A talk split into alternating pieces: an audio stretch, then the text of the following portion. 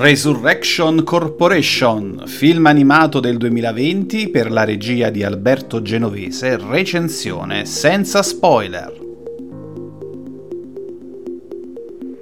Il celebre Caligari, impresario di pompe funebri, vede il suo impero crollare da quando in città è arrivata la Resurrection Corporation, che ha di fatto abolito la morte Incapace ad adeguarsi a questo nuovo status, sia per l'età avanzata, sia per il fascino che la vita eterna prospetta, affronterà avventure insidie per arrivare a trovare un senso a questo universo sottosopra.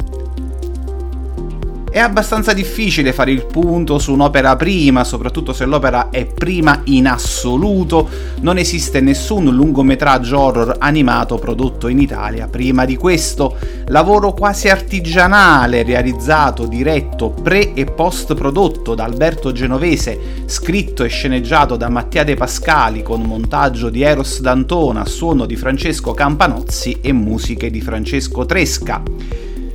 Parte citando il capolavoro espressionista Il gabinetto del dottor Carigari del 1920, diretto da Robert Vine, ricalca l'opera nello spirito più intimo del genere, le ambientazioni distorte e i dettagli del viso sovracaricaturati servono allo scopo ogni cosa è alterata per superare la realtà ed esprimere uno stato d'animo, un'idea, una sensazione. La città, ad esempio, distorta e incurvata su se stessa come entità incombente che opprime ed il livido bianco-nero sono il viatico per il mood della storia, decadente e gotica, citazionista nello stile e nei dettagli di cui è infarcita.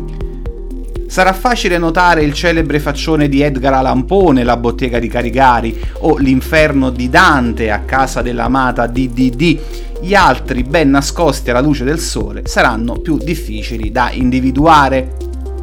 Un film animato realizzato con molte tecniche, principalmente l'animazione in 2D con planare, nasconde la penuria di animazioni con indubbio talento recitativo e farcitura di dialoghi. Dopo un po' abituati all'idea di non assistere a una visione tradizionale, la mente si abitua e parte la magia. È come vedere un episodio di South Park diretto da Tim Burton in fase depressiva, alla ricerca continua del senso nelle immagini, senza tralasciare l'indagine filosofica dei personaggi, mettendo in scena il grottesco, la morte e l'amore. Sì, perché in questo curioso crogiolo di emozioni c'è tempo per lo splatter, che splatter, e per le scene di sesso anche non consensuale, certo non esplicito, ma nemmeno metaforico, non è un caso che il rating sia vietato ai minori di 14 anni.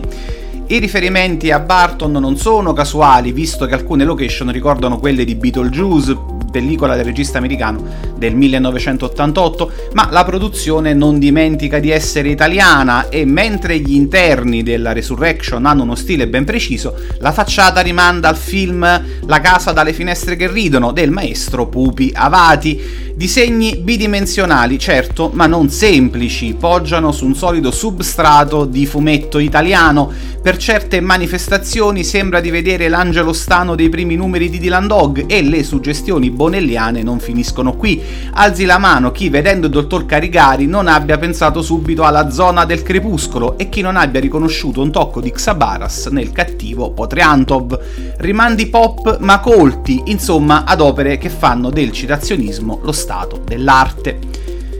Parla di morte, certo, ma anche del suo opposto, un protagonista incapace di rassegnarsi all'assenza della morte, che compie un viaggio iniziatico alla scoperta di risposte, che è tenuto lontano dall'amore che a lui tende per tutta la durata del film, come e perché l'essere umano è diventato tanatofobico, desideroso dell'unica cosa che non può ottenere, un film che sembra anche molto politico e non scevro dalla forte critica sociale, considerata l'immortalità come l'effimera ultima promessa che chi vuole il potere è disposto a elargire, alla fine ciò che resta sono menzogne e montagne di cadaveri, chi comanda è sempre restio a cedere il potere, è l'unico modo in cui lo fa spesso e quando viene obbligato dalla violenza È un prodotto non esente da difetti, primo su tutti una scrittura troppo oscura,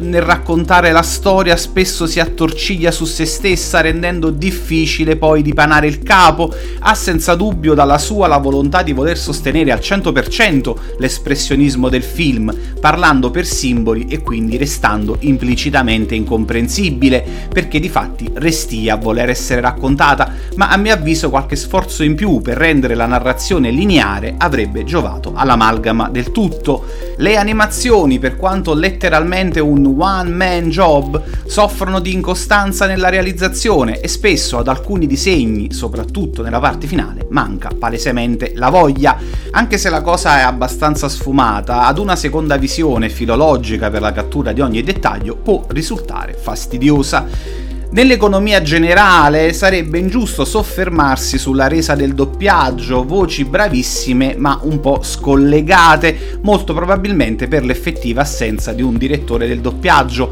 Vanno comunque citati per l'impegno Antonio Amoruso, Alessandro Bianchi, Eliana Farinon Lazzarino, Eric Martini, Paola Masciardi e Marco Soldà.